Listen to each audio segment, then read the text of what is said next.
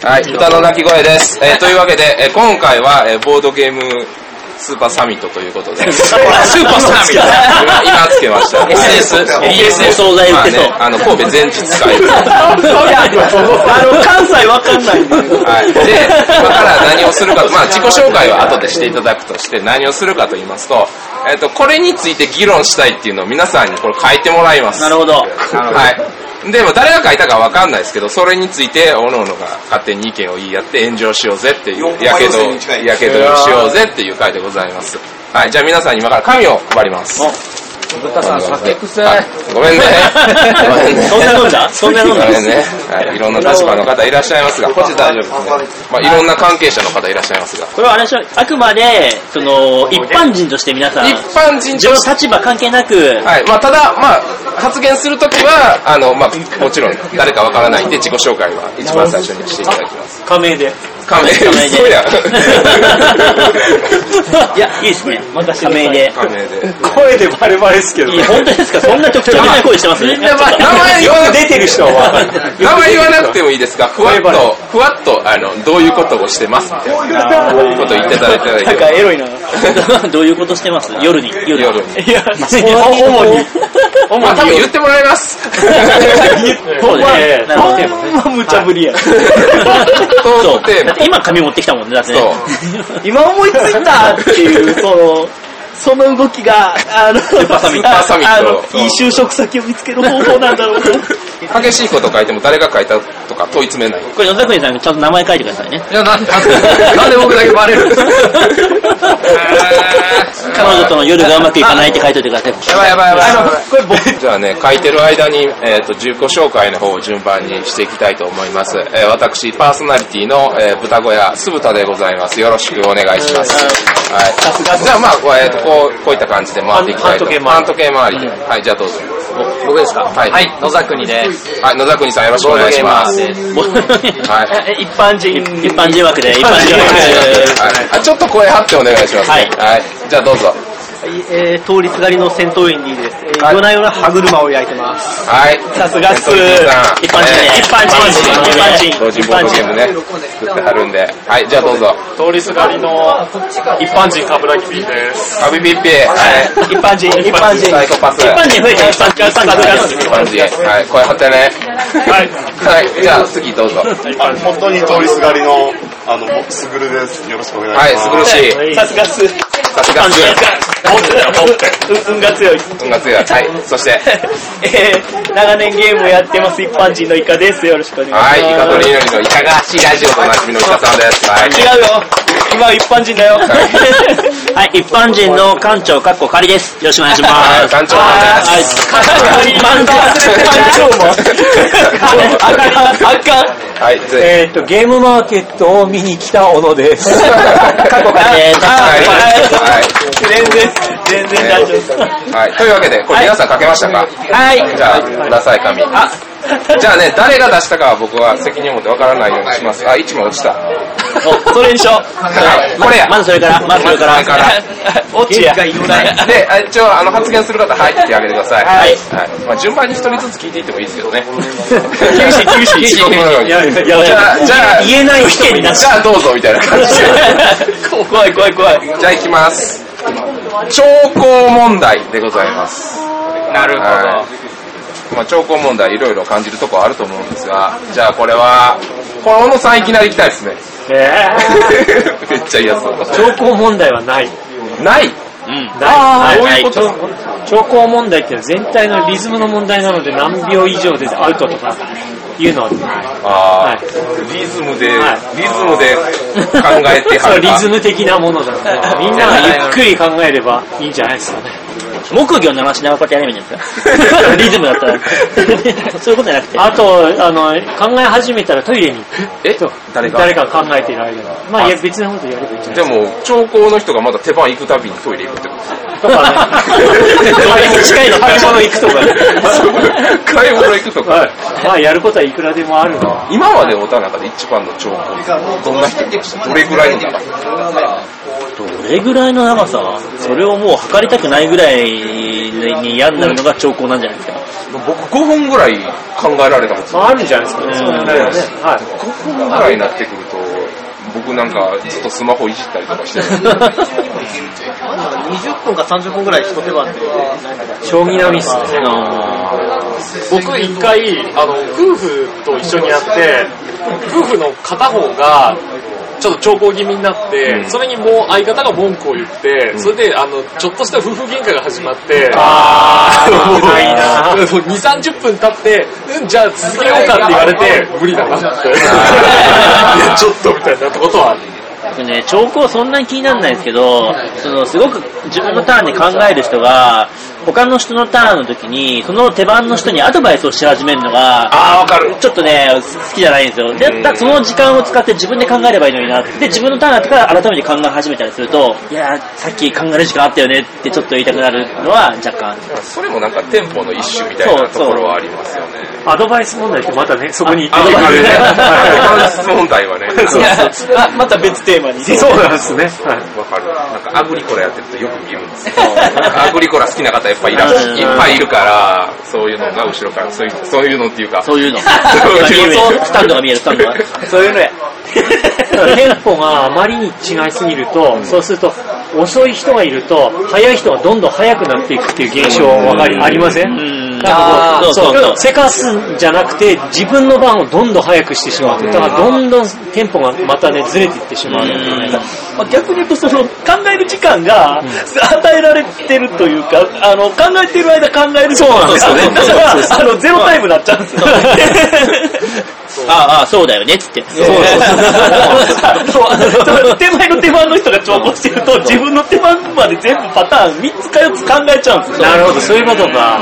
それで一人だけどんどん伸びていくっていうのはね、でプレッシャーになっちゃって、うんどんどん周りが早いから、んもっと早く打たなきゃいけないけど、変な一手をって文句言われたらどうしようってなって考えちゃう人もいる。なんか調校する人負けず嫌いのイメージがあるんですけど、どうなんですか性格じゃないですかいね。や負けず嫌いではなくて、怒られたくないみたいな、なるべく正しい選択をしたいうん。怒られない、文句を言われない手を打ちたいみたいなと怒ころもらあれてるんきじたゃなっいていうことですかっていうことは。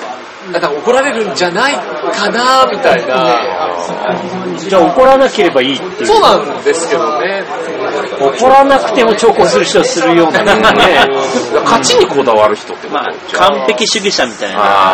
あー癖とかじゃないのかな。没頭するタイプの人ってこうなんか周りのやつを完全にシャットアウトしてこう自分の脳内に入っちゃったりするうんうん。出てくるのに時間かかるのかなこれは調校問題ってことは答えを、これは、これの解決策を見出すのか、調校問題に対する、まあ、何でもいい。好きなこまあとみんなじゃあそれぞれの兆候問題って言われた時の思いを言えばいいじゃないかな解決しないから。解決はいはいはいはいはいどうぞイカです。思い出した思い出したよねイカです。イカです。イまカあでルすカ。さんどうぞ。あの、調校するときは、調校しますって言ってもらうだけで、ちょっと和やかになるか、わからる僕はそれを推してるんですよね。だちょっと長く考えちゃうときは、調校しますって言ってね、とか。僕結構ちょっと考えますわ言いますうね。ん、それ言ってもらうだけあーうん確かで、に自分一回休憩できる。そうじゃなかったら困るんで。と、せかすのは逆効果。そうですね。ああ、会話 して系そうですはい雰囲気もちょっと悪くなりますね。ちょっとなんかね、机叩いちゃったり、うんうんうん。なんか、貧乏ゆすぎを始めちゃうみたいなのは良くないから。まあまあ言い方にもよるんですけどね。俺はピピピーとか言ったりするから、はい、そろそろあれね、つって。あ、言い方ですね。言い方、本当言い方やと。うんなんかいかにその雰囲気を壊さずに、あでもまあ俺たち待ってるよっていう意思表示もやっぱりある程度は。気づいてもらえてないような気がするんですよねそうそうそうそう。まああの待ってるんだよーっていうのがね、あったりすると、うーんそれ、やっぱりね、みんな時間は平等やと思うんですよね。だから、その、いっぱい使っちゃうっていうのは、やっぱりちょっと寂しいんです。うん使われてるなって感覚があって、まあ、気にしてくれとしか言えないです。そうですね。だからみんなちょっと気にしようぜ。そして優しく注意し合おうぜっていうことで。優しい世界。 注意優優ししいく注意。まあ、例えば、じゃあ、僕は超長考してたとしましょうよ。つってじゃあ、なんて、どうします ?2 分、3分ぐらいずっとこの話。あ、はあーアグリコラで。歯ぎしり。優しくないまあ、人にもよるんかな。そう、調校してる人にもよる。うん、人によります。だから言ってダメージがすごいでっかい人には言わないし うん。めちゃあめちゃ目上する人とかに言えないんで。確かに言えないと。うちの奥さんも結構長考なんですけはど、いうちの奥さんにが長考してるときは、大丈夫、間違っても知らないから。ああ、許し、許し大丈夫優しいを。大丈夫だからって言うけど、上には言えないよね。うん知らないしかも しかもプライドとか高いとそうそうそね、ういや、もうええからみたいな感じはい で。はって言われちゃう。 そうなるともう我慢するしかない。下々のものは 我慢する多分しかない。喋り出すっていうのはありますね。別の人同士でね。ーきっと、すぐるさんが意見あると思うよ。どうぞ。あ自分ですか自分はあの、まああの、カブラギ P、ルーシーさんとよくやるんですが、結構二人調校するタイプで、で、自分とか結構早いんで、それ結構怒る側だ よね。怒る側ですからななんで自分の番が回ってくる前に、手を考えてないのっていうタイプなんですよ。全部言っちゃいます。まあ、な、まあ、長い年代の付き合いなんで、ある程度言っても許される間柄っていうのもあるんですけど、言っても改善されないんで、もう諦めるっていう選択肢も、もう諦めて待っちゃうんです。そのマットアイって何してるんですかずっと、あの、蛍光灯見てるんです かもうあの、別のゲームの説明書を読めばいい。いい質問ああ、待つときずっと、この、こういう紐を、紐をずーっとこう、なぜかよくわからない畳み方したりしますね、僕。ここよれよれいやここことか、ここ綺麗に、まあ、なんかチャックの目を合わせてみたり とか。なんと食うっていうのも一つね。ああ、食べるんですねだから、調子しやすいゲームは、ちょっと、あの、デザートとか、お菓子ジュースとかを持って、そういうのでのんびりやるっていうのがいいのかもしれないですね。ねなるほど。もうそろそろよろしいでしょうか。はいはい。はい。調校問題についてはね、おのおの考えるところがあるということで。今はい日普遍、普遍的な問題だったね。普遍的なねどちらかというと、なんて言うかっていう問題だって言ってます もうずっと考えてるけど。計ってありですか砂時計ね。あれね、あ れはプレッシャー以外の何もないと思うな。自分ラミーキューブで砂時計を導入したんですけど、おおどうでしたかえなんか2回ひっくり返すっていう。あ終わんないんだ。結局終わんないんだ。早い人はもうひっくり返す。ひっくり返す。そこから残り時間短いよって いう。ラムキューブはね、1分計しっかり使いますね。 もう喋りたってしょうがない。次行くよ。次、はい。次行きます。えー、ボードゲームカフェ多すぎないはい。うわ、重っいや、おもない、おもない。全然おもないです。全然ポップですよ関。係者もね。関係者は、ま関係あ、者これ多分プレイスペースとかやと思うんですよ。だから、館長さんと僕なんかは特に。まあでも一応プレイスペースまああ、プるレイ。スペース。多すぎないな、どいやでしょうね。けど一番酢豚さんにまず聞きたいな。ああ、いだや、ってねうちだって地方なんで、競合してない。競合してないですよ、そもそどもっ。ちかというと、姫路にはボードゲームカフェ少なすぎる問題。ないすぎない 多分これ都心とか大阪の話、主に関東、関西。関西なんですよね。まあ、どうどうですか、館長さん的に、その、まあ、多分これ結構聞かれると思うんですよ、最近。すごい聞かれる。絶す対。ごい聞かれる。聞いたうん、来ました、来ま したね。聞かれましたよね。だって月1ぐらいで増えるじゃないですか。んね4月も増えるし、5月も増えるし、また東京は、4月は八王子、ん5月は吉祥寺みたいな感じで増えてくるんですよ。そうこのペースはね、うん。いやうちは全然影響ないですけど、多分後から始める方が大変。大変でしょそううね。、うちは多分影響ないと信じたい。どうなんだろうなって、だからどっちかっていうと、どう、どう見えてうんまあ、他の人らは、なんか多すぎないって、まあ、書いてるってことは、なんか多いことによって、なんかこうやっていけるんだろうかとか、絶対これ潰れてほしいと思ってないはずなんですよ。やっぱみんなボードゲーム好きやし、不安じゃないですか。バブル崩壊して、そうそうそう中国で起こったようなことが起こるんじゃないかっていう。中国はね、一回バブルが弾けて、はいはい300ぐらいあったボードゲームカフェが100ぐらいに減ったっていう経緯がありますから、韓国なんかもそんな感じですよね。そう。だからそれを危惧してるんじゃないかっていうのはあるんじゃないかな。今のボードゲーム遊ぶ人はどんどん増えてることを考えると、それだけで見ちゃうとむしろ足りてない気がする。足りてないとは思うけど、かといってじゃあ適正に合うぐらいまでいろんな街で増やそうって言ったら、絶対失敗すると思うから、あの、多分人口は増えてるじゃないですか。でも、じゃあ、カフェとかプレイスペースを利用する人口が増えてるかっていうと、うんまあそんなことはないんじゃないかなっていうのはちょっと思ってて、やっぱ家でやるそう、もしくは、まあ公民関係はそんなに増えてない気もしないでもないんだけどね。まあ、そうオそーうプンそう会行く人、うんまあ、まあ、家でやる学生とかは増えてると思うんだよね、多分ね。特に3、4人で友達同士で集まってう遊ぶっていう選択肢にボードゲームが増えたっていう人はすごい増えているから、そういう学生さんが行くのかどうかっていう。そうですよね需要と供給のバランスが若干怪しくなってきてるんかなって感じるかなっていうのではあもり場所以外にも今プレイスペースで結構関東圏ってお店ごとにちょっと色っていうか特色は結構出てきてるから、その辺は差別化が意外とできているような気がします。俺はどっちかっていうとまだできてないかなっていう気がしてるんだなか関西だと、さっきね、ちょっとお話しましたけど、ファミリーデーとかできたじゃないですか。もう完全にファミリー向けうん、子供も遊べる。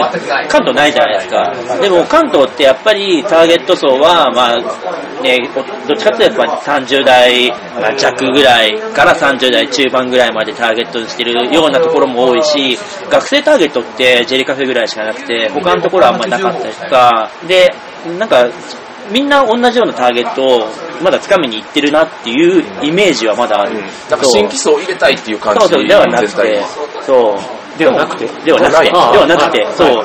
ででも学生とかが多分やっぱり増えてるんですよね、多う分。んで、あの、ジェレカフェさんとかはこの前言ってたんですけど、やっぱり今学割で1日1000円っていう金額を打ち出したら、昼間すごいお客さんが来るようになったって言ってたんですよやっぱりそこがすごく増えてるんだろうなって感じはするけど、でも、なんか別にそこに、じゃあはっきりターゲットを絞ってやるかっていうと、別にその人たちはお金にならないから、正直。そう、1000円だったら来るけど、1500円しか来なくなっちゃうから、そう、だからやっぱりみんなもうちょっと上を狙いに行くじゃないですか、うん店としては。で、っていうところばっかり、結局、そう、にしか見えない。結局ね、商売としてやっていくには金を生まないとやっぱり話にならないんで、どうやってお金を稼ぐかっていうのをやっぱり考えるんですよ。事前事業じゃないんで。同じパイの取り合いになってるってことですね同じパイ、そうですね。だから結局ち、あの、近いところに行くんですよ、大体みんなが。ねえねえそう、職場から行きやすい、家から行きやすいわか、るそうそうわかそう、もうそこが究極的に一番行きやす行きやすいというか、お客さん集めるげ要因になってるんで、そう、だから、増えれば増えるほど、単純に分散していくん気がしていて、で、その分散に対する、じゃあ新しい客層を捕まえるとか、いや、うちはもっと違うところを開拓するんだっていう工夫まではまだ見られないかなっていう感じはしてる。そう。ターゲットは一緒だけど、まあ、どちらかというとお店の色というか、まあ、なんかサービスの仕方というか、まあ、なんかそういうところはあるのかな。その、遊びカフェさんの一人で来ても大丈夫だよっていうのを打ち出せる感じとか、あとはまあ、ボードゲームだけじゃないけど、あの、秋葉原にある集会場さんとかは、意外とボードゲームカフェにはないけど、喫煙のなんかあるよね。意外とボードゲームカフェって、やっぱりボードゲームに匂いがついちゃうので、基本的にタバコは NG の場所がほとんどなので、その中でタバコに関して多少サポートしてあるお店だと、それはそれでまた需要が出てきたり、みたいな。今まで東京でいくらぐらいですか ?50 超えてますよね。プレイスペースっていうか、ボードゲーム環東境京でっていうくくりじゃわかんないです結構な数あったんですこの前調べたんたでだすシけョッどプ。カフェ合わせると50はあるかどうかだけど、そう結構な数ゲームは。バーみたいなのも含めちゃうああ、そうはでいすね。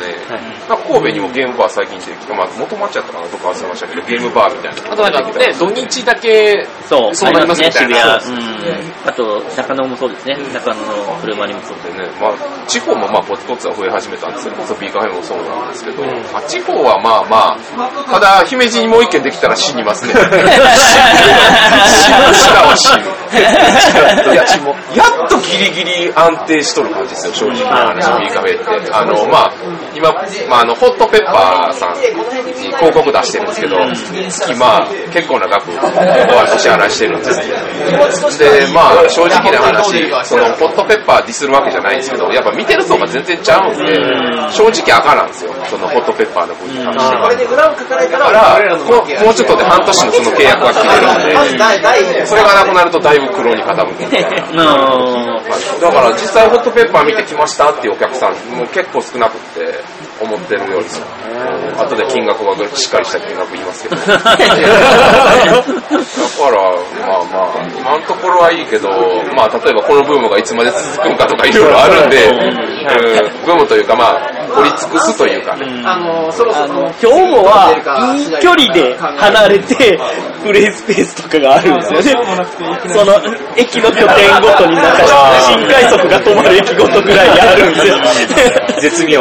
けど、やっぱ大阪は一極集中するみたいな感じで、梅田と心斎橋とあの辺りに集中してしまってて、いくらもの、あの、新しいとこができても、目新しさがなくなってるので、行かないんですよ。僕とかなるともう、あの、常連の店があったりするんで、 そうなるといっぱいできても、その地域の人しか結局握れないってなると、やっぱり後から作るところはしんどいのかなって感覚はありますね。このさっきの話なんですけど、チラシをこはいう近所に巻いて、はいそのチラシにこう見た人はサービスとか書いたところがあって、で、それ持ってきた人がね、1000枚くらい巻いて、2、3枚くらいしか持ってなかったっていう話を聞いて、どどういう人にその情報を行き渡らせれば来るのかっていうのはすごい難しいですよね。今のところ P カフェの話なんですけど、まあ、地方なんですけど、友達が友達を連れてきて、その友達が友達を連れてくるっていうパターンなんですよ。この前もそのね、あの女子高校生のグループとかが来て、また本当の友達連れてきますとかっていう、まあ、それは地方やからかもしれないんですけど、割と伝うんですよ。人の感じですよね。ややっぱり来てよかったから、まあそうまあ、また誰か連れてこようって思うんですよね。だからそれはすごい、あの、最初の店のコンセプトとしては、高校生として、一人で来てもいいし、っていう、初めての人に対してっていうコンセプトはちゃんとしてたので、それは地方では良かったかなと思いますね。じゃあ多すぎかと言われると、多すぎではない。まあ、地方は、地方は。僕は地方のことしかわからないんで。ないとこにはあった方がいいよね、が結論が。 でも大変だぜという。そうそうそう。めちゃめちゃ大変だぜという。まあ客からするとあった方がいいよねア。タック君と喧嘩するぜってなる。いや、最初の頃はね、いろいろあったんでうんうん私。そうですね僕も心配やし、アタック君ももっと心配やから。っていうのはありましたね。あありとまはすよ最ね。初に言ってたのは、流、あ、前に言ってたことあるんですけど、流動層ね。あそうですねまはいその問題があって、そう、カフェに来る人って基本的に新規のお客さん。ん新規のお客さんは、ボードゲームを飽きても来なくなるって可能性がある。そういう人がまあ、結構半分ぐらいいると、そう、ごそっと抜けられちゃうっていう可能性はあるので、さっき鈴田さん言ったみたいな、その、口コミで、こう、つなぎ止めていくっていう、まあなんかその、店の魅力とか、店長さんの魅力とか、なんか必要になってきますよね。それがないところは厳しいんじゃないですかうんね。そうですね。まあできればね、ボードゲームが文化として僕は定着してほしいと思ってるんで、そうなったら、まあその、流動層も、ね、ずっと、ずっと動き続ける流動層になるんじゃないかなと思うので、最後じゃあ野沢国さんまとめをどうぞ。まとめ。 どう思いますか行きますっていうか、たまに、たまに、あーでもそんなに日常的にはいかない。あー、これは絞るちっちゃいわ。 どうしたでも、初めての人を紹介するのはいいですね。 あー、なるほど、なるほなんかその、人によってこう刺さるゲーム違うじゃないですか。だからいろんなゲームをちょっとこう、一回これを遊んでもらって、こういう反応だったらこっちをやらせて、こっちの反応だったらこっちってやりたいけど、それ全部自分が持ってくとトランクいっぱいになっちゃうんで、なんかボードゲームがいっぱい置いてあるカフェにとかに連れて行くと、まあいっぱい、こんなにいっぱいあるんだっていうのを見てもらえるし、ど。うん。なんか、電気以下ので、きるんで。あれでも言うてましたけど、あの、いやー、そこ触らいやいやいやいや触っちゃう触っちゃう。はじボードゲーム紹介した時にいきなり 公民館に連れて行くっていうのは無理やなって言わ れました。そういう時にやっぱりカフェがあるとありがたい。 今から行きたいとこがあるんだ、公民 館っていう。抑えてあったぜ、みたいな。あった、なんか見たそれ。 主催なん だって。 大分は また話変わるんですけど、近くにあるとありがたいわ。ありがたいんで。その文化っていう話で言うと、はいその文化っていうのは最終的に自分の家庭とか、それから仲間内とか、自宅で遊ぶようになって文化だと思うので、うんそのためのこう発信基地としてボードゲームカフェっていうのは最初あってもいいと思うんですけども、やがて文化として定着すると、ボードゲームカフェの役割を終える時期が来るんじゃないですかね。いやーでも、そうなんかな、まあ、例えばそんなに大量に持てないわけじゃないですか、うんだからプレミアムなそのボードゲームであったりとか、あとはそこの場でしか出会えない人たちであったりとかっていうのが僕は重要になってくるんじゃないかなと、まあ、もちろんファミリーだけでやるっていうのも大事なんですけど、まあ文化として定着するって、まあ、その双方向、いろんな方向、いろんな人がやるっていうことなんで、ボードゲカフェを必要としてる人も相対的に多くならないかなと。まあ、ベルリンに1軒しかないですよ。そうなんですかベルリン、しゅドイツの首都でね、そうそう文化として根付いている、そう、1軒しかいらないわけなんですよ。つまり、みんな家でするから。あれって、ボードゲーム、ドイツって法律で、その、夜ってあんま出歩いちゃダメなの。すよはねい。でも、ベルリンは割とその辺は緩くて、そう夜は結構自由、あの、夜しか空いてない店とかもあるんですけどね。まあ他の都市は確かにそういう夜はできないのがある。でも昼ボードゲームカフェみたいなのがあんまりない。それやっぱ客が来ないからそもそもやってないんですかそういう、そうでしょうね。この前僕、ラベンスのなんか営業の方がいらっしゃったんですけど、あのドイツでも最近ちょっとでき始めたよとは言ってました、そうそうそう今やっとでき始めた。そう。で、僕は、まあ文化になって、確かに家庭にこもるっていうのもあるかもしれないんですけど、まあそれこそカフェ、ね、あの、コーヒーとかと一緒で、別に家でコーヒー入れて飲むこともできますけど、みんなカフェに行って飲むわけじゃないですか。そこは友達と話すための場所であったりとか、まあちょっと家で飲めないようなと、ちょっと美味しい、あのコーヒーを飲みに行ったりとかっていう、ちょっと別の目的があったり、もしくはちょっと高級感じゃないですけど、特別感を味わいに行ったりっていう場所が、まあ今のボードゲームスペースだったりカフェであればいいと思ってなるるのほで、ど。サロン文化というねそうですねボードゲーム文化っていうのね。まあ、もちろん話し合わないけど、漫画は文化として根付いているけど、だからそんなモテない人とか、もっと読みたいって人が漫画喫茶に行くみたいな、うんうんああいう形のもありなのかなという。まあ、多分そこまで浸透してきたら、まあ、ボードゲームカフェはまだボードゲームカフェでもうちょっと突出した特色をまたさらに、そうですね。そう付加価値としてつけることになるのかなと思うんですけど、ノーパンボードゲーム カフェさんそうですね。ダメだ、ダメだ、ダメな方向行っちゃった。じゃあ次の勢い行きたいと思います。 最後はノーパンボール。出ましたよ。えーボドゲの箱絵に文句言う人問題。あ、箱絵 箱絵。ロゴじゃなくて箱絵。 いやい俺やだ。言うんですかなん、どういうことあ、あれですかまあ、いろいろあると思うんですよ。あの、まあ、例えば元の、元絵があって、まあ、日本版が出るにあたってあー箱絵変えたりとか、そうか、そうか、それあとは、あの、まあ、そもそもこの箱絵ダサいよとか、いろいろあるとは思うんですけど、まあ、ボードゲームの箱絵っていうのは、まあ僕、先に、まあ最初言わせていただくと、まあボードゲームの箱絵っていうのは、言うたらもうその、化粧なわけですよ、ボードゲームの。それ見て最初にもう手に取るか手に取らないかのレベルで、のものであるんで、まあいろんな思いとか、もちろん僕作ってる側の人間としても箱絵超重要やと思ってるんで、その辺はいろいろ思うところはあると思うんですけど、まあ最近のことで言うと、まあもうロイヤルターフ問題。 これは言うときますね。俺は、いやいや、あのいやいや、さんが言わないとダメよ。いや、そうですそうですただ、まあ、その、もちろんね、あの、まあ、ツイッターとかで、あの、まあ、元の絵がいいっていう方と、新しいやつもいいじゃないっていうので、賛否両論あるんですよ。で、実際そうで、例えば僕がアグリコラの絵が、むちゃくちゃポップな感じの、ようわからんのだったら絶対文句言うんすよ。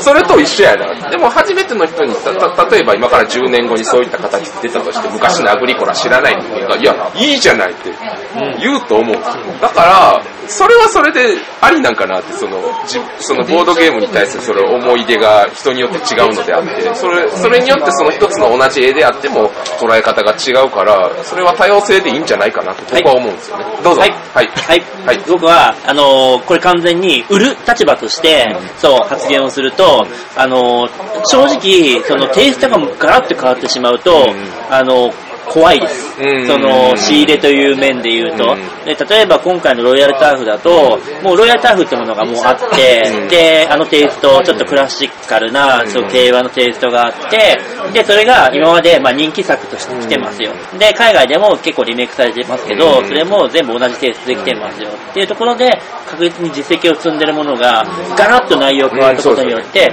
で、いいっていう人ももちろんいるでしょうし、まあもちろん NG 出す人もいると思うんですけど、でも今までみんないいって言ってたものであれば、仕入れる時も、まあでもこれで人気があったものが、そのままのケースできてれば、まあそれなりの売り上げも見込めるかな。じゃあ普通に入れようかな。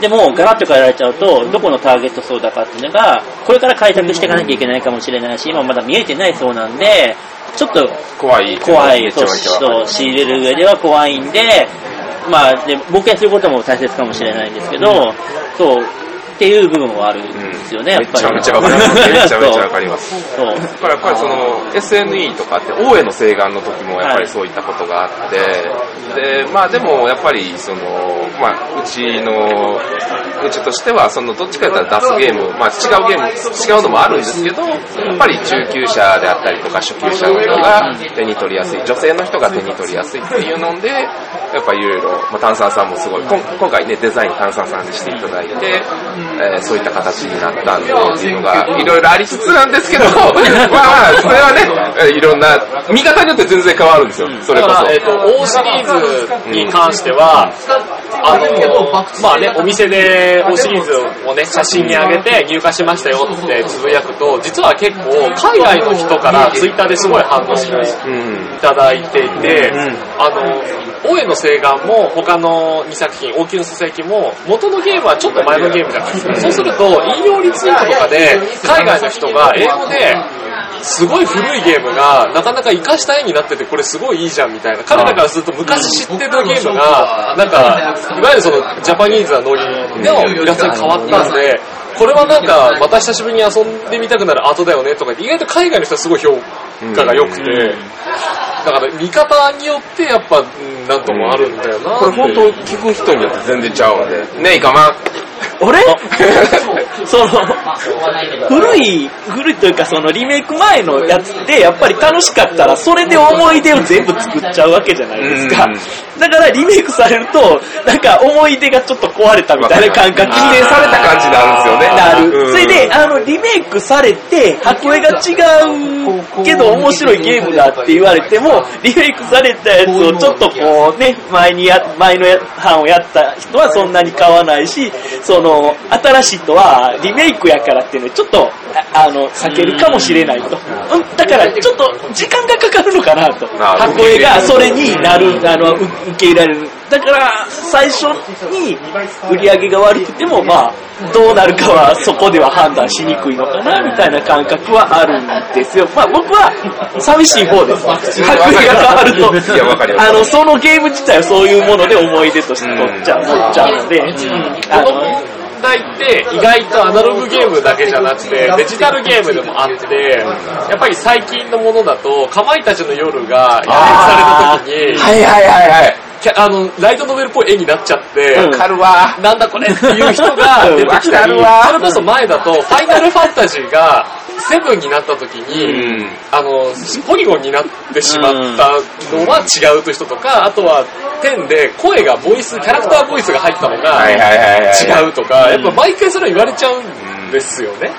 まあそうやってなってくるけど、その都度新しいファンは入ってくるし、なんともね、まあそう、デジタルゲームでもそういうのは全然あるねっていう。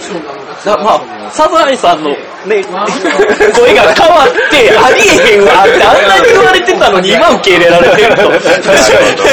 あまあのね全然その声であるまあねいい例えだ。から さらに、あの、最近の人は、もうその声しか知らないし、なってくると、結局は、前の声の方が今度違和感あるってええそう、あの、ドラえもんとかそういう話です。だから時間かかるけど、結局は定着するかしないかは、そのゲームの力によるんじゃないかなと 思います。 どうですか最後自分とかは、はい大江の西岸、新しい版から入った時なんですよ。で、結構絵もキャッチーで、あの、手に取りやすいっていうのはやっぱりありますし、あの、中古とかで古いの見ると、うわっていう、うんもやっとする感じ。逆にねそうあのアナログアナログゲーム感が、あの、ゴ世代がリゴリできちゃう感じが仮、面ドリーダーしか知らない世代の人ですねああ、なるほ ど。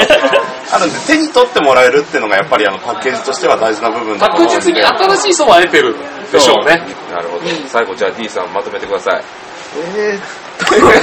急に振られてあれなんあとどうですああんまかり D さん的にはあんまり僕ぶっちゃけこの問題について知ってないんであーあれなんですけどその文句を言う言わないに関してはやっぱ愛があるから言ってるってところもうん思い入れがあるから言ってるところはあると思うんでいいんであとは多分問題になるとすれば、例えば今から遊ぼうとしてる人に、それね、絵がこうなっちゃってるからね、前の方がいいんだよっていうのは、単純にマナーの問題だなと俺見て、俺は人の買ってきたゲームで、これ今日遊ぶんですよっていうのに言うのは、それは相手がやろうとしてることを、こう、のネガティブな情報を伝えるのは、まあ、それは、どんなことでやっても基本的にマナーとしてやめた方がいいでしょうと。当です昔はこんなんだったんだよとかやったら、ありやと思うんですよ。僕は昔これでやっててね、みたいな感じだったりするんですよね。昔は渋い絵やってんけど、今ポップないになってねって、そう今日ゲームは面白いんだよみたいな。それも結構辛 いんですよね。まあいらない情報だなっていう感 遊ぼうとしてる人にはこう、楽しく遊んでもらえるよう にあそれそれが一番ね、ゲームが終わった後に言えば、終わって楽しかったって言われたら、実は楽しくなればいい。はい、というわけで、じゃあ次行きたいと思います。じ。やばい、結論いろんな、今のところ質問被ってないですね。まだ慌てる確かに。 はい、行きます。えー、ゲームマン2日開催。野田君さん名前書いたこれじゃん。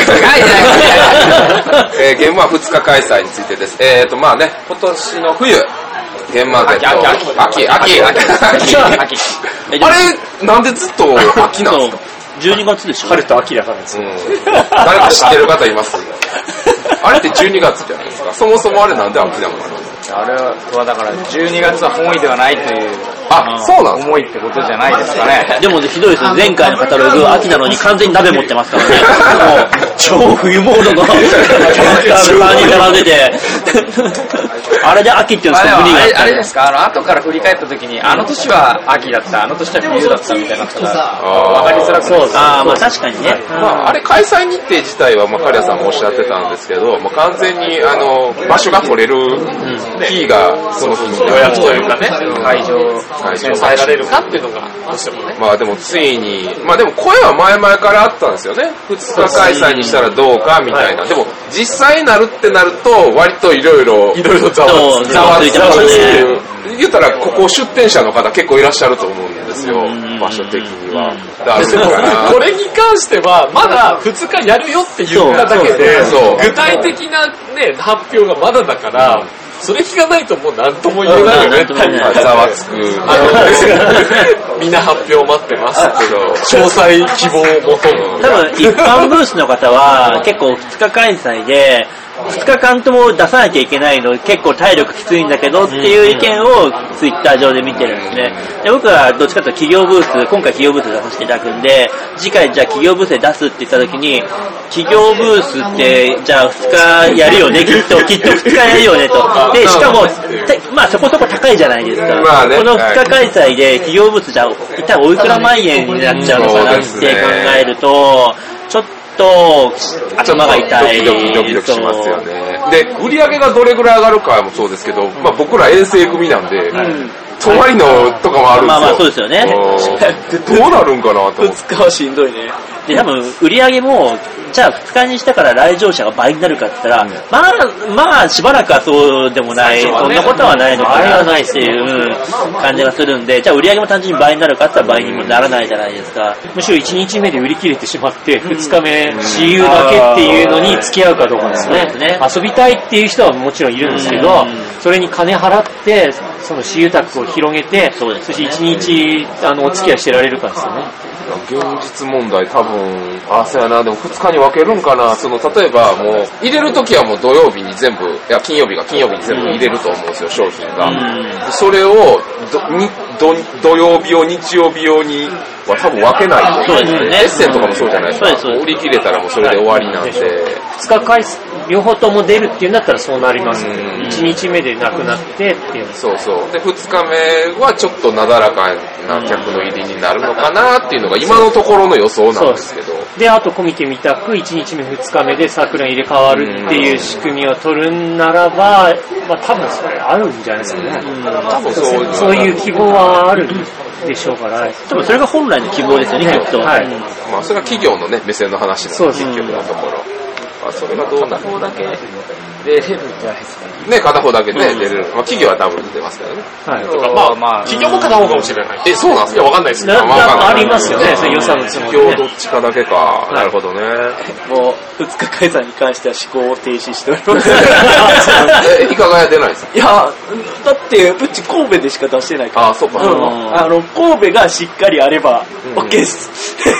神戸はありがたいですよね。いい規模やし。そうです僕は好きなんで、まあ近いっていうのがあるけど。ね、ほんと神戸は楽しい。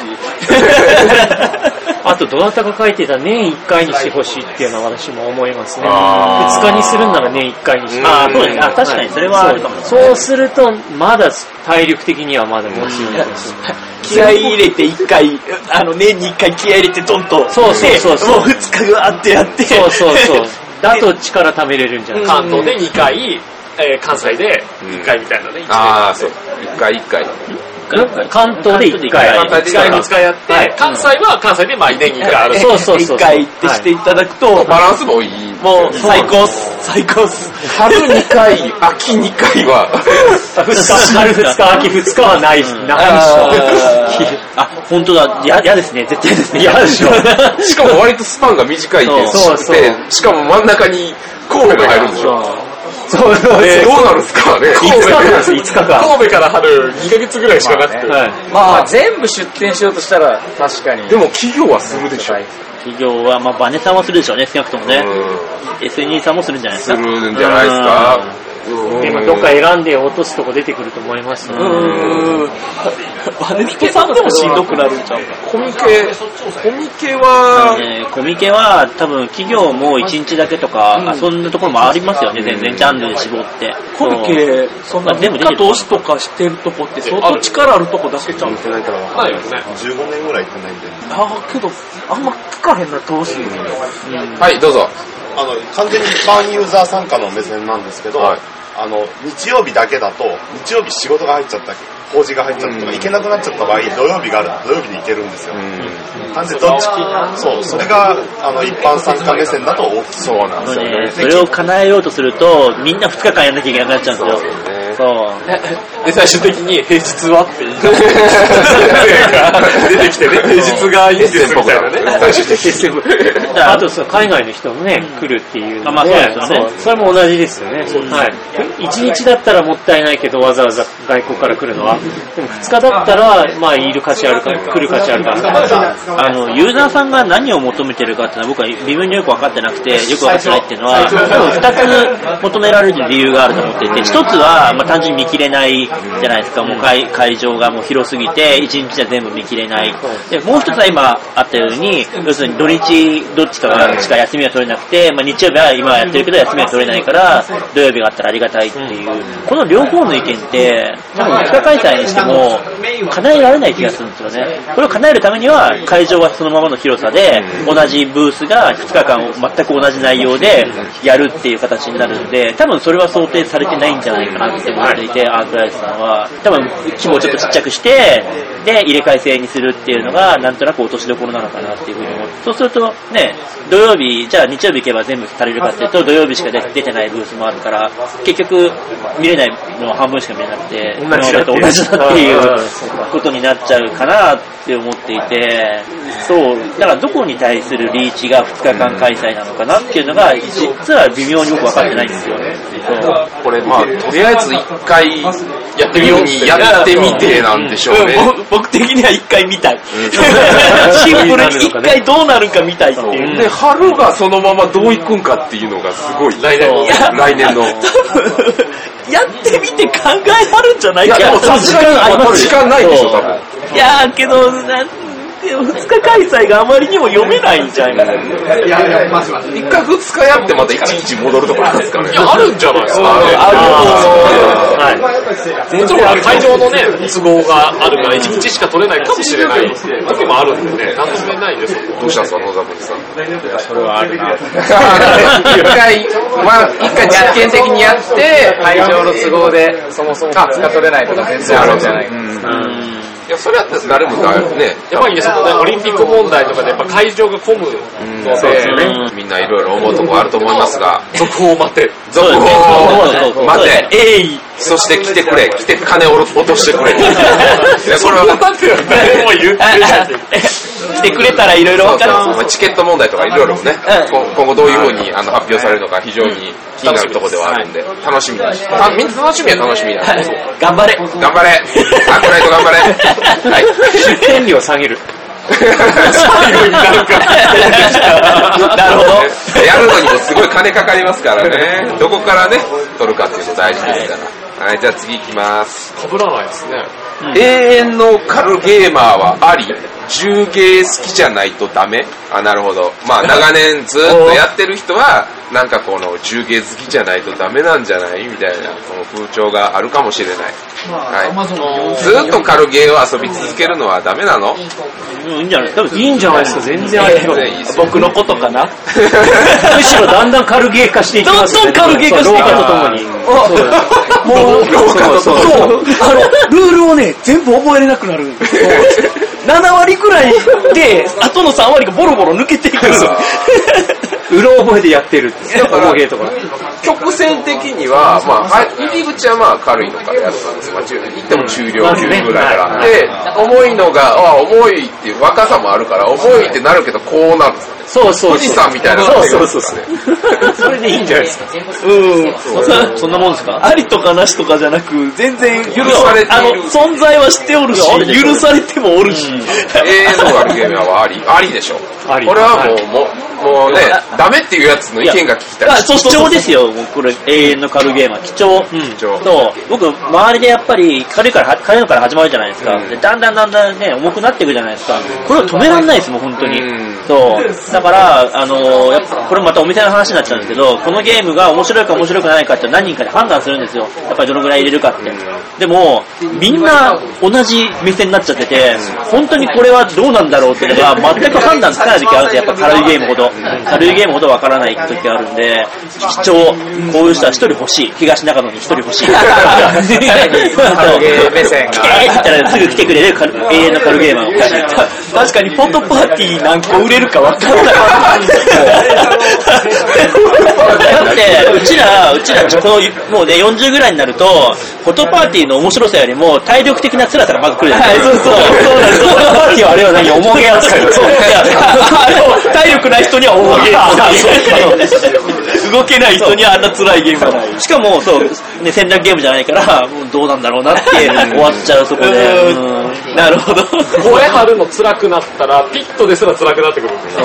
はいはい。その時にはサイレントピットっす。まだ若いでしょまだ若いでしょでもね、ボードゲームが文化として根付い たら、曲線を描いて、やっぱ、ね、やっぱ、高齢のゲーマーに、幅サイブームみたいなのが、 T さんとか結構重ゲー好きですよ。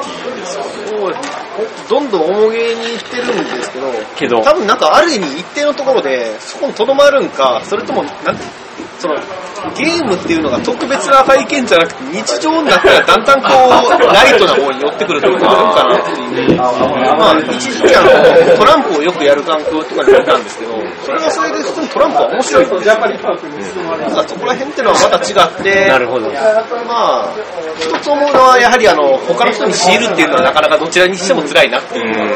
軽ゲー強いるのも、重ゲー強いるのも、ああれなんで、環境に合わせるのもありますね。自分の周りだと、このぐらいの重さのゲームがよく立つので、このぐらいのゲームをよくやるみたいな。まあ、好みで、軽いゲーム好きやったらずっと軽いゲームできるし、重いゲーム好きやったらずっとそれでできると僕は思ってて、だから将棋もずっとできるじゃないですか。将棋ってめっちゃ重いですよ。 そういうのにできるじゃないですか。結構高齢の方でもできるので、結局、その、あったゲームを見つけれてないからそういう質問が出る のかもしれない。永遠のカルゲーマーってどんなんでしょうね。重ゲーは一切拒否してない実際、だからこれアンチなんかもしれないですね。大げやるやつは殺すぐらいの。 殺さないで インストは3分までみたいな。どうですか野崎さんはその軽ゲー野崎さんって、軽ゲー、軽ゲーマーね。軽ゲーマーが大好き派ですね。もうだから全然肯定されている、今のところそうですね。肯定されてる。永遠ですかえ、えむしろ重げやってる人に対する思い別に重げもやりますけど。うんまあね、まだもしかしたら自分に完璧に合うものを見つけれてないのかもしれない。重げですかああ、僕、オモカルっていうのはでもね、その二分法もちょっとよく、さっうきフォトパーティーっていうのがあったけども、他にもリアルタイムとか、あとアクション系とか、ややっぱりね、人選びますよね。それだったら大喜利も重いってそうそうそうそう、あそう大喜利もコミュニケーション系全部とかね。お絵描きとかね。お絵描き。あ、お絵描きもお絵生き物な感人じいるる人はそりゃ、あの、絵が描けない。何時間からおもげですかってなっちゃうので、そうそうそう。体感的に。まあ、時間じゃないんですよね、きっとね。そう時間も一個の指標で、一個の指標でしかないっていう感覚。 3, 時間あって、おもげ3時間1本遊ぶのが好きな人と、90分2ゲームやるの好きな人と、30分をもっといっぱいやって何個もゲーム遊びたいって人もいるんで。ロイ8時間やってたことありますからね。ロイは重い。ロイ は ロイ は重げって重言い。わ俺れて8時間何回回せんだろう、お前や。いや、もう。わんこそばみたいな。それいや、おてあの、生の時間すごいからね。タッフルしてる時間4時間ぐらいあるよね めっちゃ上手くなった。確かに。その脳はボロボロです。まあ、A の軽ゲー。まあ、全然ありですありですはいということで。はい。もちろん中ゲーもあり。はい。はい。ね。いろいろ好きでいいじゃない。そのためにいろんな頑張ってメーカーとかね、ショップさんはいろんなやつ売ってるわけですから。なんかねやっちゃってくださ重いって今ばっかりやな。い。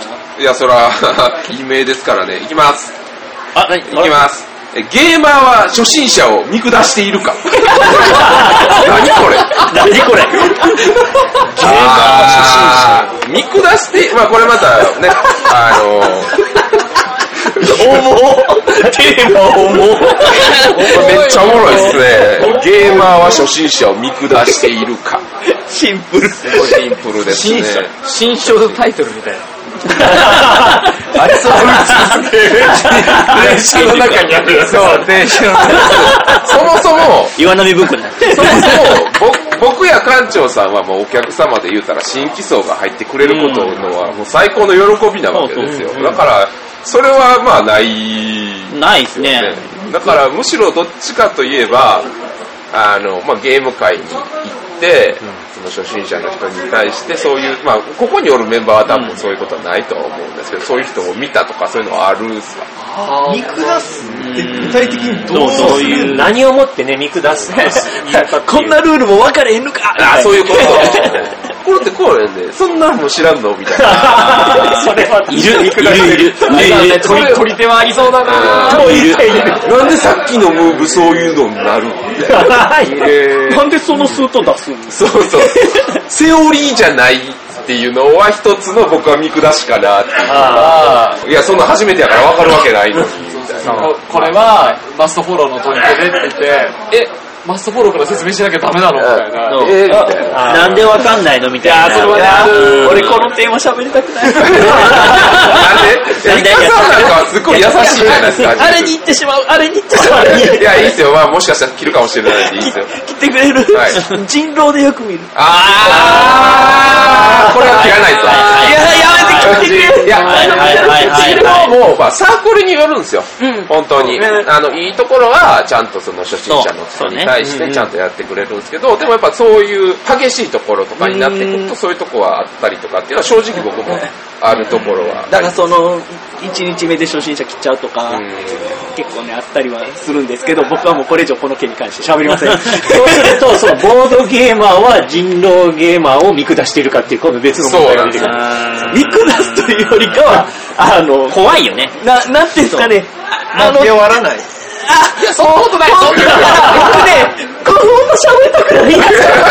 人狼に関しては本当に喋りたくない。ただ、ただ僕が苦手なだけなんそうでノッすよ。トフォーミーなんですよ。イカさんはすごい正体隠特系苦手なんで。そう、あの、もう、釣るんやったらさっき釣ってって言いますからね。 もういい、分かってるやろ、俺やって。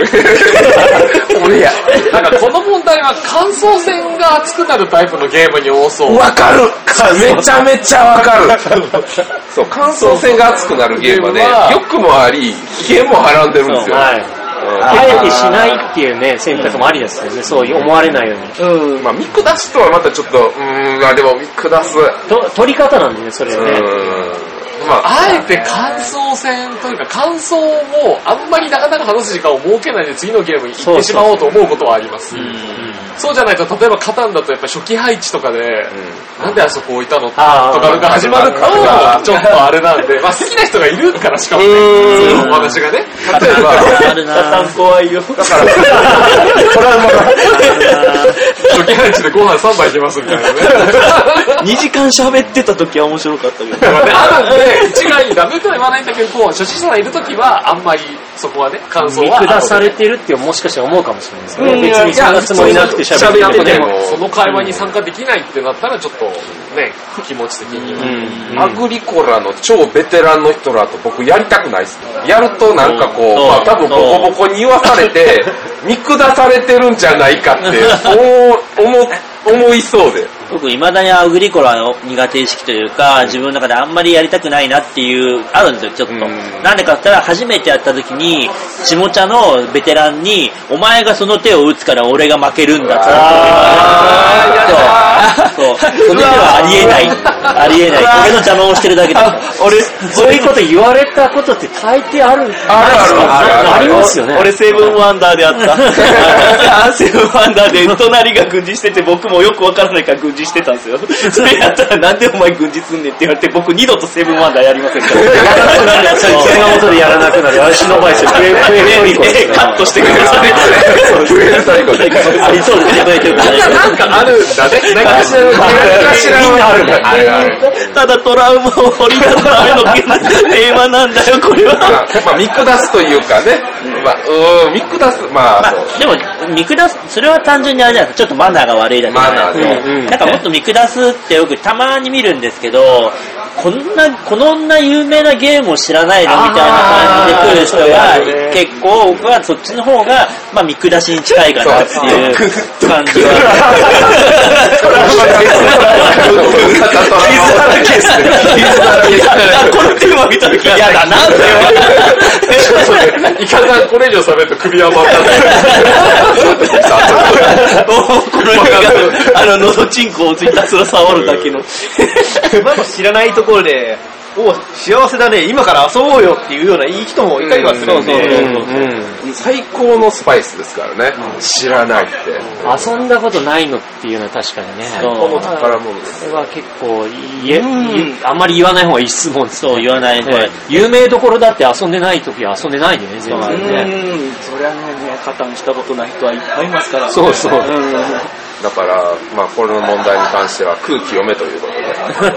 優しい、優しい世界でして、あれ、優しい世界であれ。まあ、全部答えそうなんですけど。 優しい世界であれじ。ゃああと2つも優しあとい2つ世界。優しい世界がいいなってね。えー、いきます。これ、大丈夫えー、りにょりについて。ボードゲーム、金切る。 何やねん、それ。りにょりに。これ、イカさんしか喋る権利ないですよ、これ。まあ、あの、まあ、あ聞いて聞いての、まあ、聞いてあの、あ初めての方もいらっしゃると思うんで、説明しときますと、まあ、イカとりにょりのいかがわしいラジオっていう、えっと、ボードゲームポッドキャストがあるんですけれども、そちらにあの、りにょりさんという、関西非常のに酒飲みボードゲーマー関西の酒飲みボードゲーマー、りにょりさんがおりまして、その人について語ろうという回でございます。回でございます。ああ、今までばったり一聞応かれちゃった全員りにょりさんって知ってますなんとなく私知ってます大丈夫ですね。一応。知らないからがっつりですよ。一応してます。まあ、イカさん最後にしましたいや、してまった。イカさん最後に。もう別にご結婚なされたっていう話をしても大丈夫なんですよね。うん。もう大発表してる。うんしてます。大発表婚姻、婚姻届を写真でアップするという大人、大人びたことをしたんで。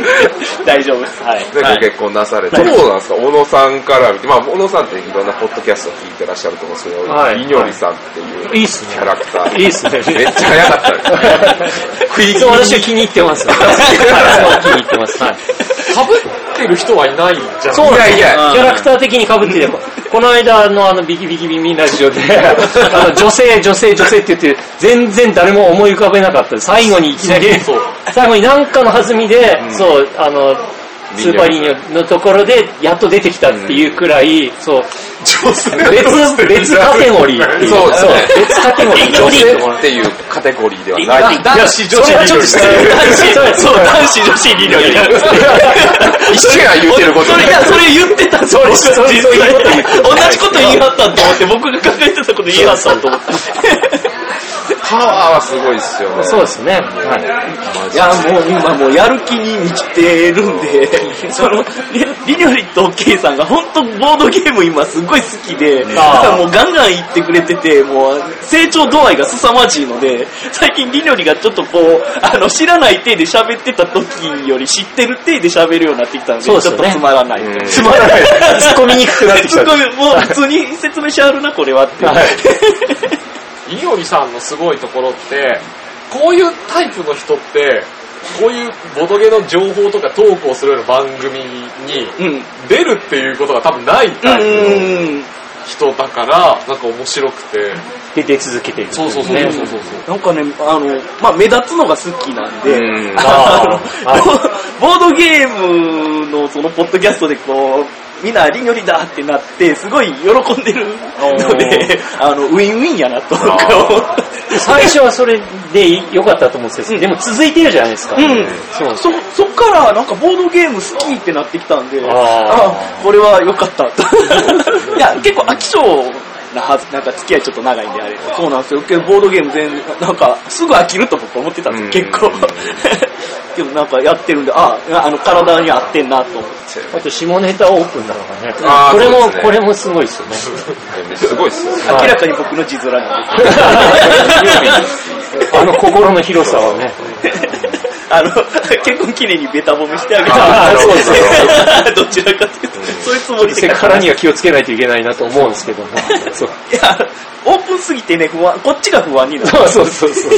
ででもなんか制作、まあ、ボードゲーム制作したりとかしてるじゃないですか、うんあの時にこう言い合いになったりとかでなんか泣いたりしたとかっていうのはすごい全然僕イメージわからなくって へーその、すごい思いが強くて、もうその、うまくいってない時は、なんか、ちょっと感情が溢れてしまうので、ーあの、僕らがあわあわするっていう。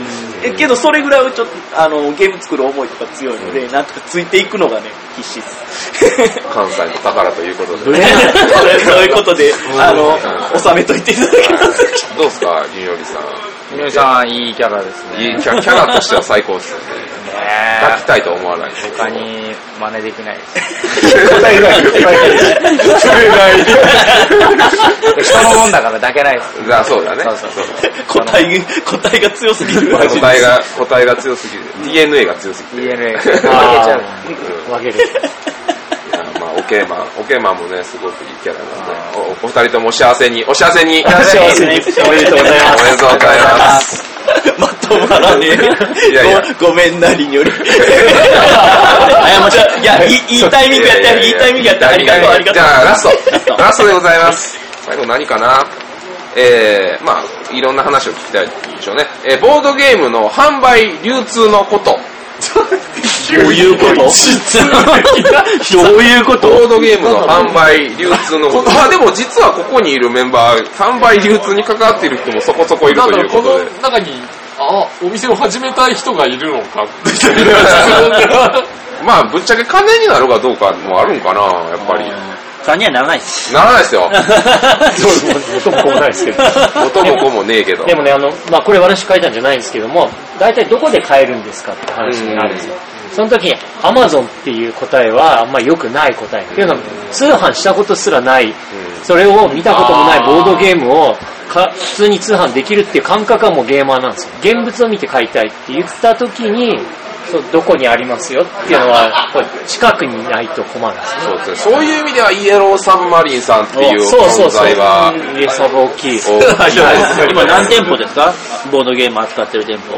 主要、あの、結構ほとんどの店舗に、実はさ最低限のものって言い方もあれなんですけど、まあ、あのメジャーなねカバとかうんメジャーなもの棚一つ分ぐらいは実はほとんどの店舗にはあって、まあ、その中でも、あの秋葉原、秋葉原 RPG ショップだったり、新宿だったり、で、うん関西圏だったら難波店、んえー京都店とか、あと名古屋店とかは、ボードゲームの種類が結構多いです、今。はい。拡充してるんですよ、しかも。増えてます。ね、特はにいね。逆にちょっと今、増えすぎてどうしよう問題があるぐらいにさあ、他の売り、商品を。を圧迫するというか、増えすぎてしまって、ちょっとこれもまたね、身内というか、あの、まあ、課題の一つなんですけど、スタッフさんの知識量を上回るものが来ちゃう。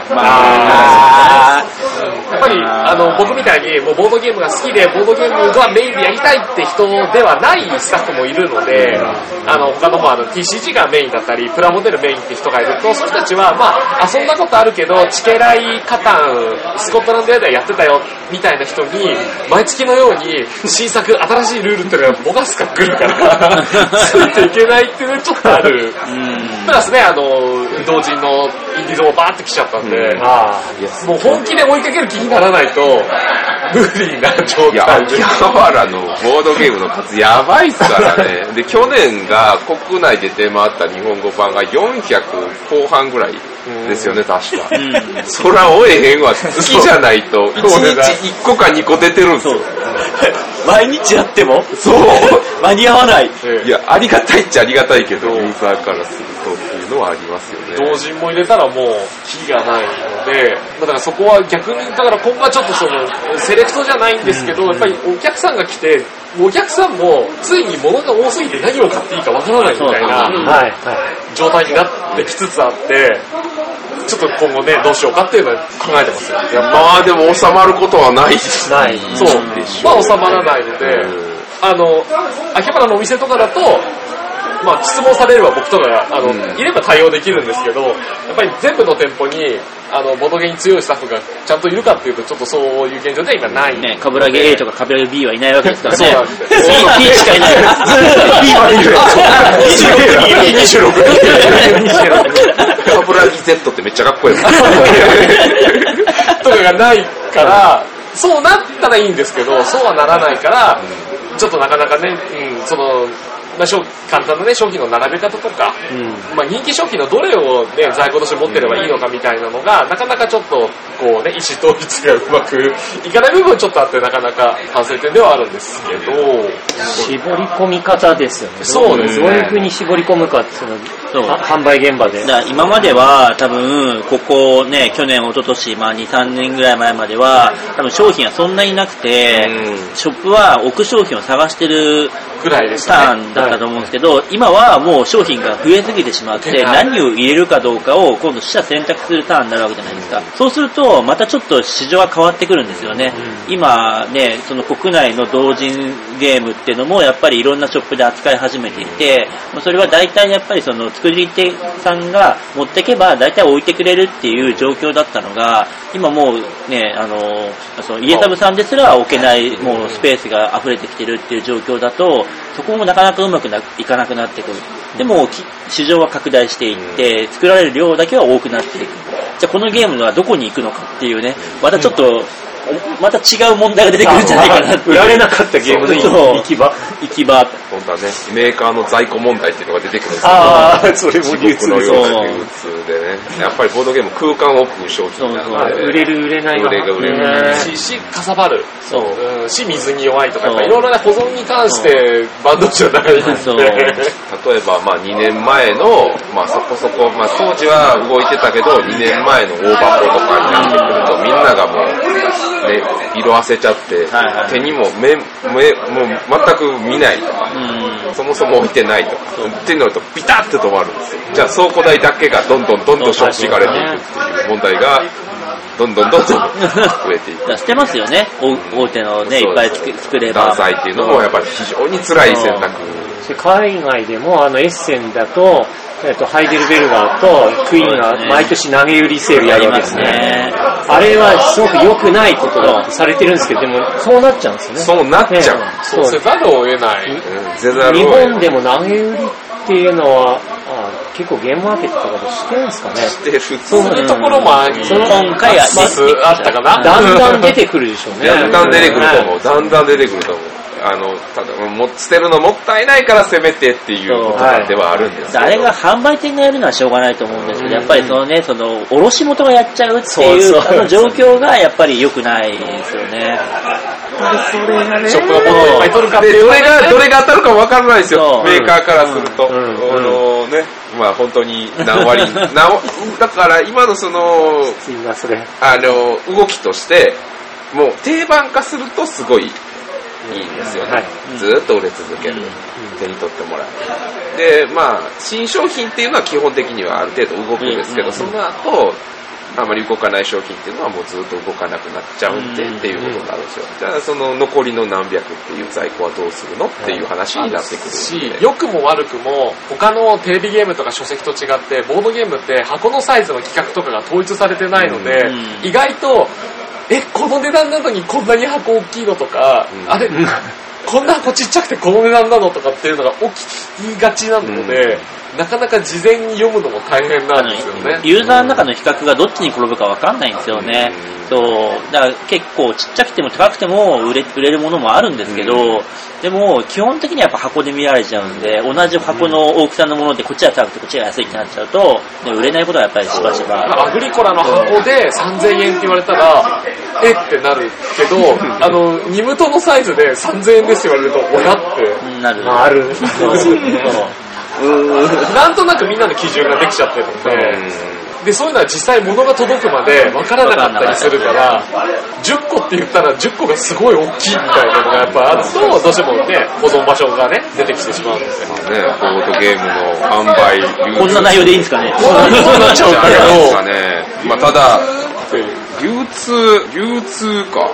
今言った流通と不良在庫の話とかですよね。からそうでで、すそれはどんどん。あもっといろんなところに置いてほしいとかそういうことなのあまあ、かもしれないですね。でも、置いてほしい。うんまあ、でも最近はドン・キホーテだったりとか、ね、ああいったところにキャットチョコレート置いていただいたりとかし始めて、あのーいわゆるおもちゃと、あの、マジック用品の間ぐらいになんか、そうですその マジック用品ジグソーパズルとかの中に、ボードゲームが出てくるようになって。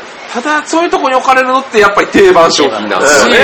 届かないものはとことん置かなくなっちゃう。はいはい。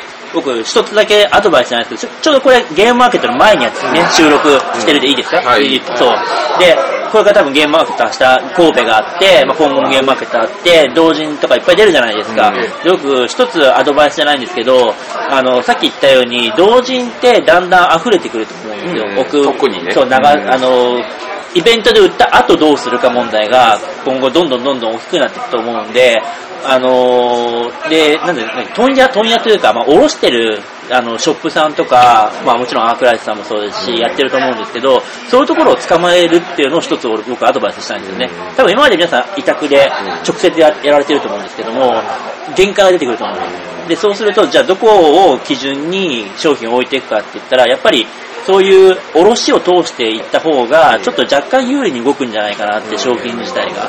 そう、直接委託でね、持っていくのもありですけど、そこで、今まで付き合いないのに、いきなり持っていくよりは、付き合いのある卸さんを見つけて、そこで話をして、イエサブさんならイエサブさん、ロールステーションならロールステーションさんに、卸すっていう流れを、ちょっと、掴みに行くっていうのは一つの手かなっていうふうに思うんで、流通っていう意味では、そこをそう余らせないために、次の手は委託ではなくて、パートナーを、その販売に関するパートナーを見つけるところも、ちょっと考えながら動くと、その在庫がどうするか問題が若干解消されるんじゃないかなって感じがするんですよね。ビジネスとかできないですかね。その余ったやつを買い取って、海外にも。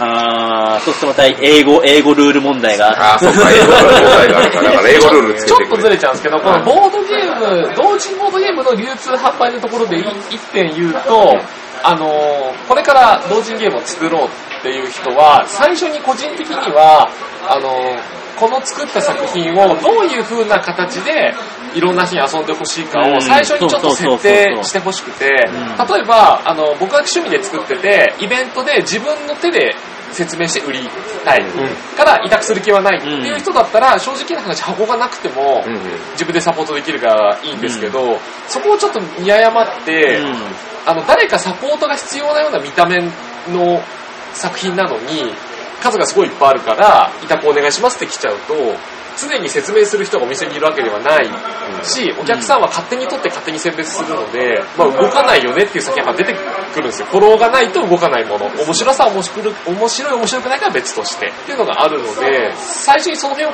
考えて数とかを決めた方がいいんじゃないかなっていう。その委託も含めて数を作るんだったら、ある程度その、例えば当たり前ですけど、やっぱり中には、あの、プレイ人数が書いてないものとかあるんです よ、過去に。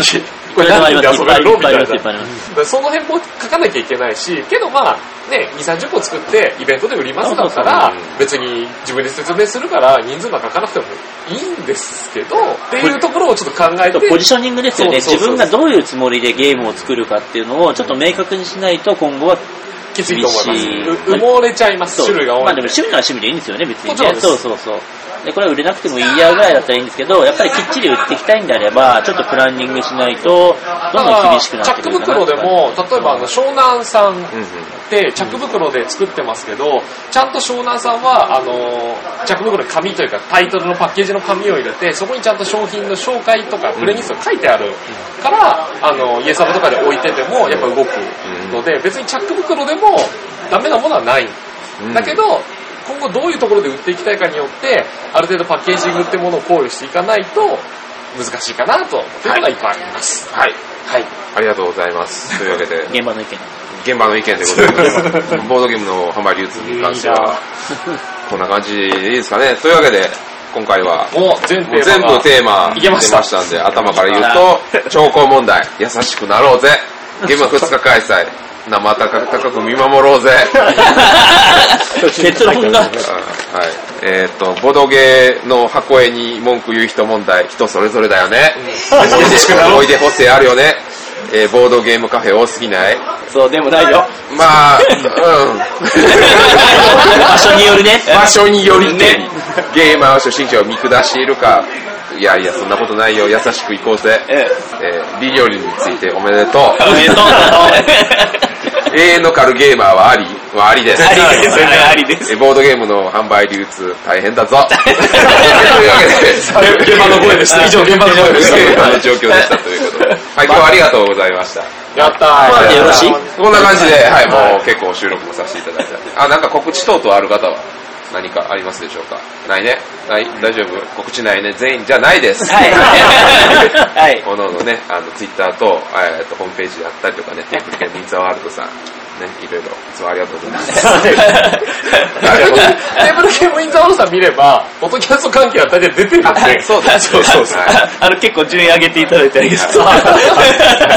順位じゃないあの、好みに上げていただいて。ちょっとねあの、豚の鳴き声のね、乱高下いやあれ見て、ケッケッケッケッ言ってる。大丈夫。大丈夫。